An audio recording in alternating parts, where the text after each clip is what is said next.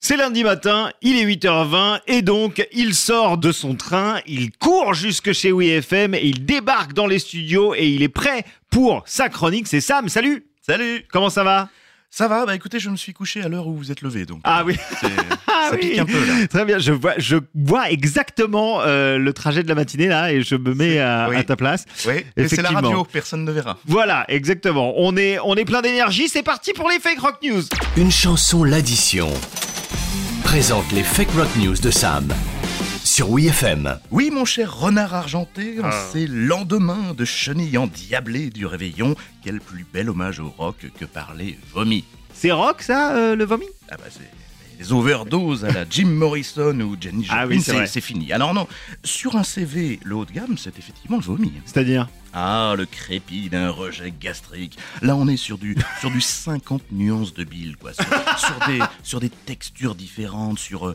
c'est un mort qui raconte quelque chose, quoi. On est dans la tradition de John Bonham, de Led Zepp ou même Hendrix.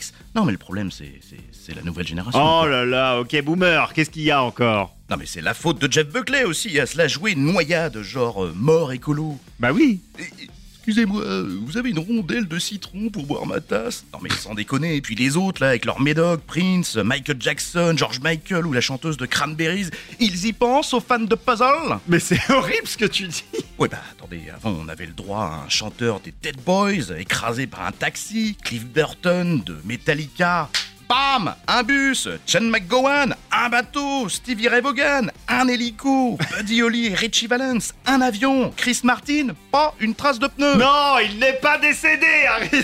Pardon. Bon, et le vomi de Bon Scott alors Eh ben, c'est faux, évidemment. Comment Le ça Premier chanteur d'ACDC n'est pas mort étouffé dans ses relents. Alors attendez, parce que le rapport de police indique pourtant une asphyxie. euh. Oui, alors sauf que le seul témoin a finalement avoué en 2005 qu'il n'y avait aucune trace de vomi. On penche donc plus pour un arrêt cardiaque provoqué par un coma éthylique. Alors euh, la morale de cette histoire sinon Ah, La loose, c'est surtout de mourir dans une R5 Alors pour ceux qui ne soutiendraient toujours pas son remplaçant, je rappelle qu'en plus d'être vivant, il détient le record de single de groupe.